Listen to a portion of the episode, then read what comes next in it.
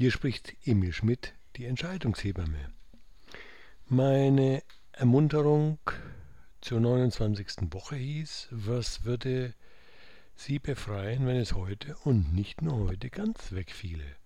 Und das habe ich mich auch selbst gefragt.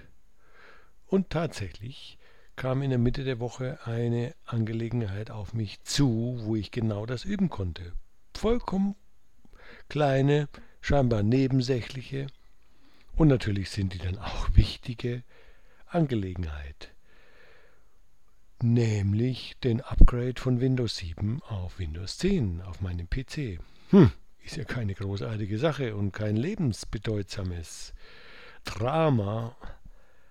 Doch irgendetwas war in mir, dass ich das für Mitte der Woche vorgenommen hatte und dann wurde es schwer, als ich es wirklich an dem Tag machen wollte.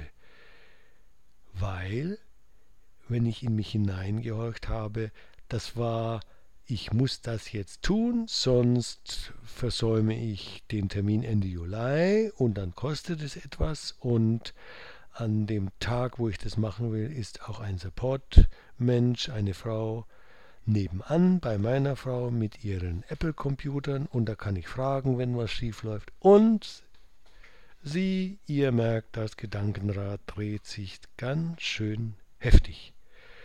Und das ist selten, ja, ist eigentlich nie ein gutes Zeichen. Und als ich das so hab drehen lassen, merkte ich, Moment, was soll das überhaupt? Vorteile, wenn ich dann Geld bezahlen muss und weil diese Supportfrau nebenan ist, die ich vielleicht fragen könnte. Stimmt es jetzt für mich? Klare Antwort aus dem Inneren, nein. Also, was sind die Folgen?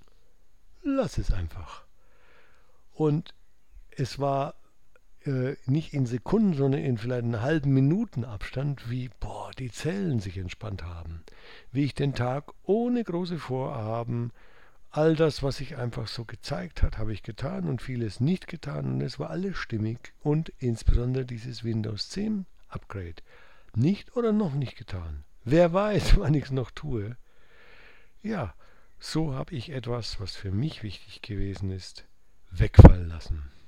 Welch eine Erleichterung. Hm, vielleicht hilft es Ihnen, vielleicht hilft es euch auch.